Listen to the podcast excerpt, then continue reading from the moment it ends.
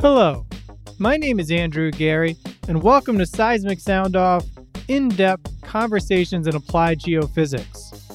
In this episode, Thomas Finkbeiner joins me to discuss geomechanics from the November 2021 special section in The Leading Edge. Thomas highlights the link between geophysics and geomechanics in developing renewable and unconventional resources, explores case studies presented in the special section, shares the current state of research on induced seismicity during CO2 injection, and explores how geomechanics impacts the entire life cycle of a reservoir. No matter your subject matter expertise, this conversation impacts all topics regarding the oil and gas industry. Visit seg.org slash podcast to find all the links to the articles from November's special section. This episode is brought to you by CGG. At CGG, it has a positive outlook for the future, an optimism that drives it to constantly push the boundaries of what's possible. Blending new thinking and advanced technologies, CGG helps you understand and solve the world's most complex natural resource, environmental, and infrastructure challenges. Let CGG help you to see things differently. Now for our conversation. Well, we are speaking today on November's special section in the leading edge, which is on geomechanics. Why did you start in your introduction to this special section just with the definition for geomechanics? Well, this came out of the fact that you know i when i speak to people different people about geomechanics and i've been in the field for a very long time it always seems to me that people sometimes have different definition of what geomechanics is and i thought i felt it was important to bring everybody onto the same page by by providing this definition and and basically saying what what i think and probably many others but still there are people who think at, at, times differently what, what geomechanics is, what, what it can do, and uh, what it results in when you apply it. Yeah, it's good to have everyone on the same same wave before you before you you go into this. What is the link between geophysics and geomechanics in developing renewable and unconventional resources? Kind of a, a hot topic these days.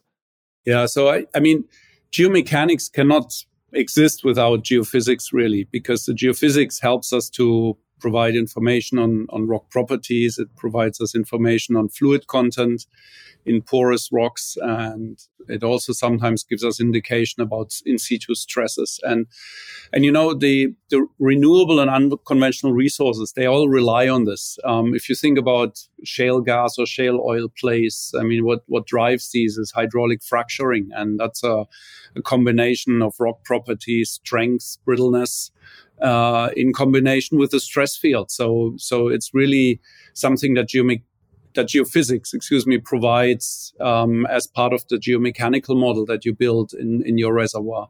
And similarly, renewable energies, when you think of geothermal, everything uh, goes through fractures or lots goes through fractures in, in many of these um, enhanced geo- geothermal systems. And again, the fracture information comes from geophysical methods. So, so geophysics is really joined at the hip, I would say, with the geomechanics uh, discipline, and we and, and we absolutely need it. And the, the, the methods that are available to interrogate the rock in the subsurface is really critical and relies on geophysical methods.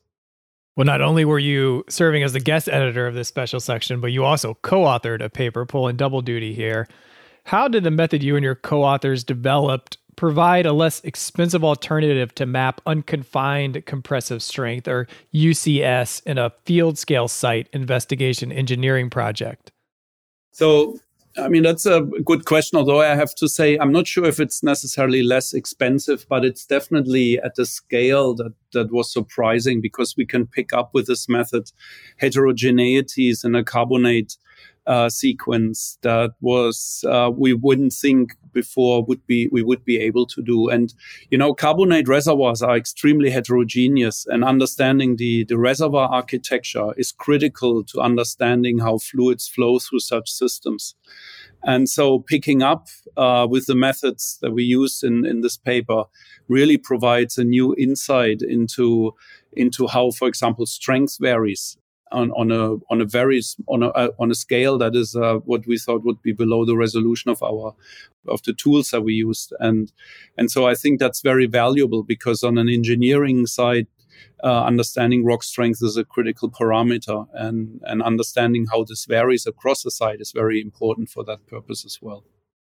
Looking at another paper, what helped the predictive power of a geomechanical model that was discussed by Kempinski et al. in a shale gas play in the Polish Peri-Baltic syneclise?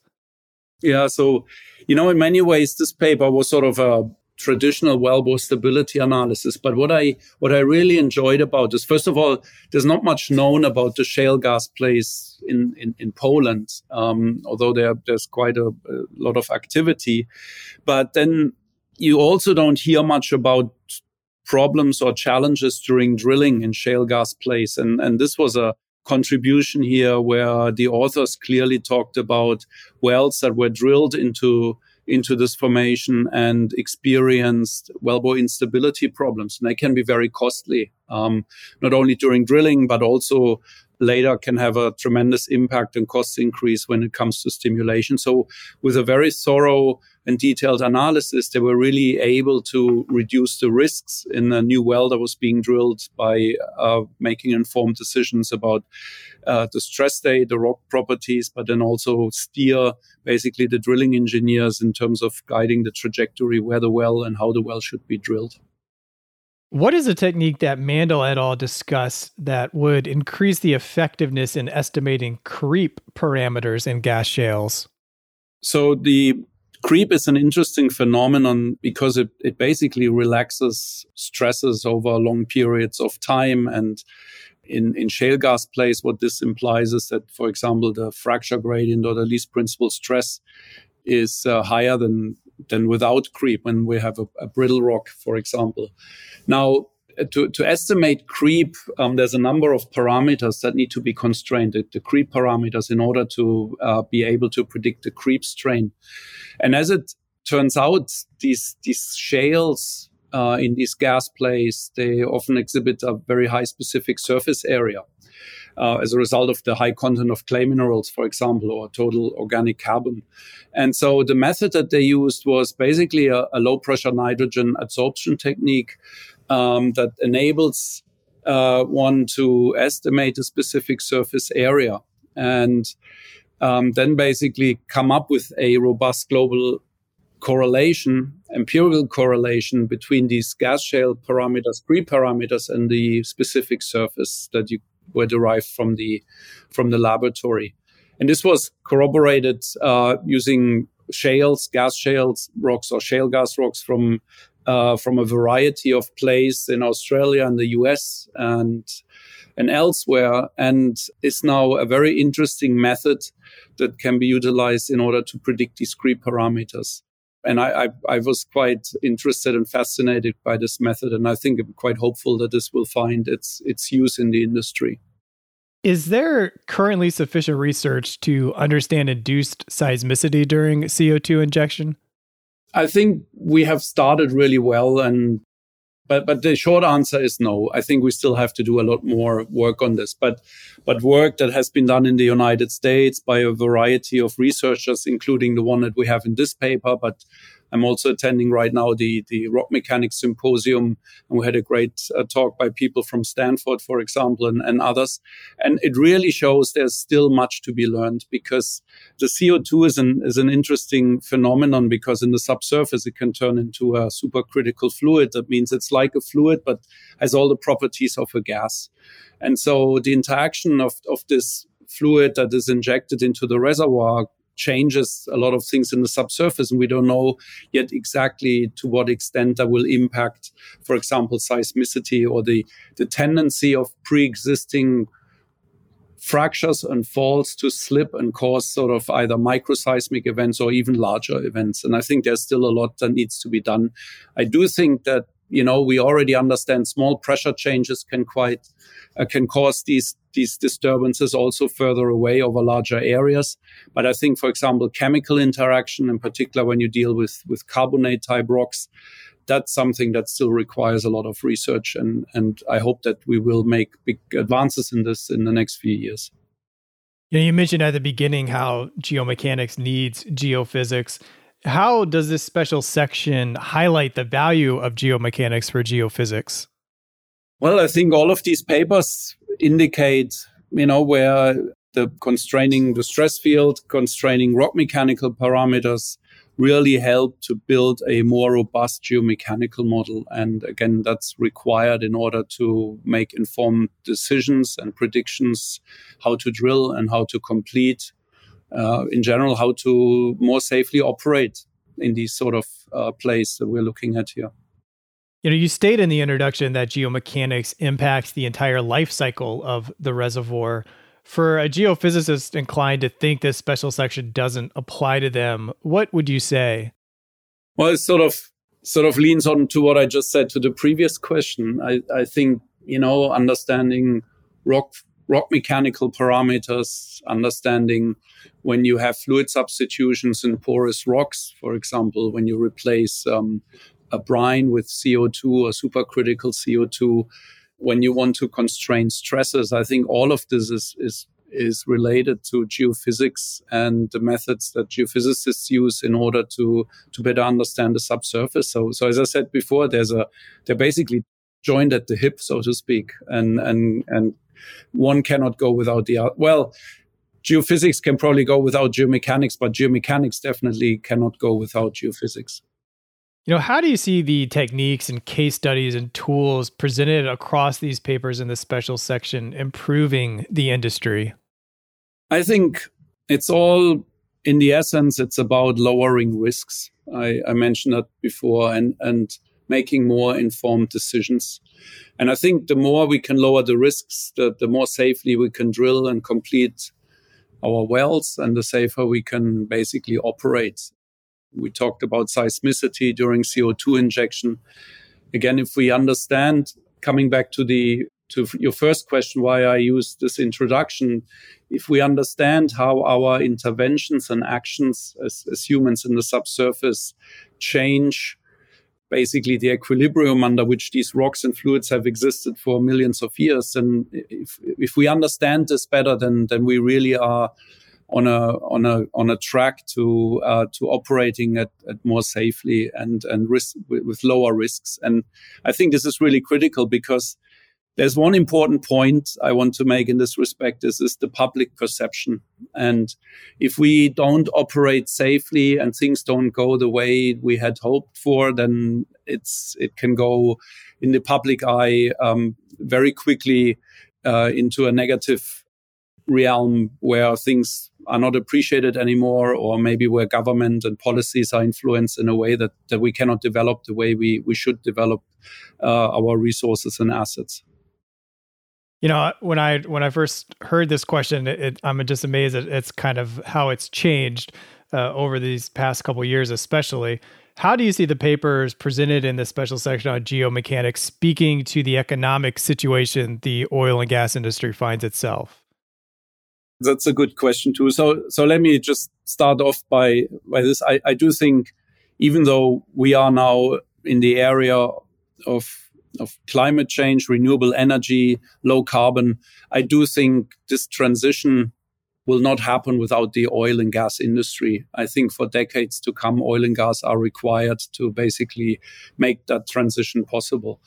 And if the economic situation is not as, as great as it used to be in the oil and gas industry, I do think that these types of um, uh, research works that we did and investigations re- again help to lower the risk. And when you lower risk, you can operate more safely and you can operate at, at lower cost. And I think that's really that's really very important. And so by uh, by by reducing the cost, I think it takes uh, strain off the the oil and gas industry to operate. Was there something that surprised you in working on this special section or possibly your own paper? well, I, I, did very much enjoy working on this paper, especially with, with my co-authors and, and in particular with, with one of our students who's the, the, the first author here. That, that was definitely uh, very nice and refreshing, I have to say. And then, and I'm really feel privileged to to be have been working with him and and the other co-authors, my colleagues here as well from KAUST. But what I, you know, we we we have four papers in this special section with some might say is maybe not that many, but I think we cover really a lot of ground with these four papers. Yeah, we we go from, as I said earlier, from one paper that's sort of the traditional wellbore stability analysis in an area that's not not known very well. Then we go to CO2 injection related to the you know renewable energy to to carbon sequestration aspects. We go into constraining rock properties, uh, creep parameters, uh, unconfined compressive strength. So I, I, think we're covering again a lot of ground here, and I think that that's the point that that maybe not so much surprised me, but I I would say something that I felt very happy about. We it shows how wide the applications or the use of geomechanics really is, and again it goes back to my uh, to your first question about the definition and what geomechanics can do, and also the su- subsequent questions how you know geophysics and geomechanics are tied with each other. So I'm quite happy with how this turned out to be, and I'm, I'm, i want to say very thanks to all the authors here who have contributed to this section, and obviously also to Arpita, who has been my guest uh, co-guest editor in this section. You know, lastly, you mentioned before we started recording here, you've been in working in this industry for a long time. What is one piece of advice you would offer someone that would like to succeed in your field?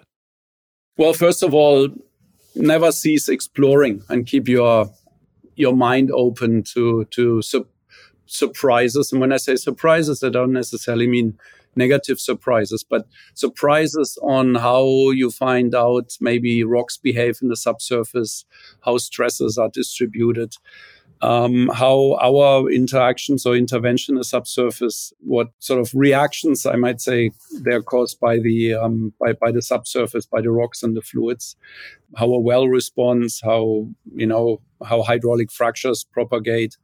I, I think those are a lot of some things that, that we need to be open to. And and and also one advice to me is because geomechanics fits in with so many different disciplines as a as a person in geomechanics you have to be able to communicate well and you have to be able to collaborate with people from very different disciplines. By all the technical knowledge we need to have i think the the interaction between our peers and our colleagues is very, very important to communicate our results and our work properly and effectively. Well, that is a wonderful place to leave it, and and people can now check out this special section in the leading edge to to read and, and hear what their colleagues are, are talking about with this. So thanks for highlighting your work and, and the work of others in this special section. Thank you. I really appreciated it and enjoyed it. It's been a privilege to to do this recording with you. Thank you for listening to SEG's flagship podcast, Seismic Sound Off. SEG produces these episodes to benefit its members, the geophysics community, and inform the public on the value of the science. To show your support for the show, please share this episode with a friend, colleague, or manager that would enjoy hearing this show. Your recommendation is the single best action you can take on behalf of SEG's podcast. To receive the latest episodes first, Follow Seismic Sound Off on Apple Podcasts, Spotify, or Google Podcasts. The SEG podcast team is Ted Bakamjian, Kathy Gamble, and Ali McGinnis. Thank you for listening. This is Seismic Sound Off, signaling off.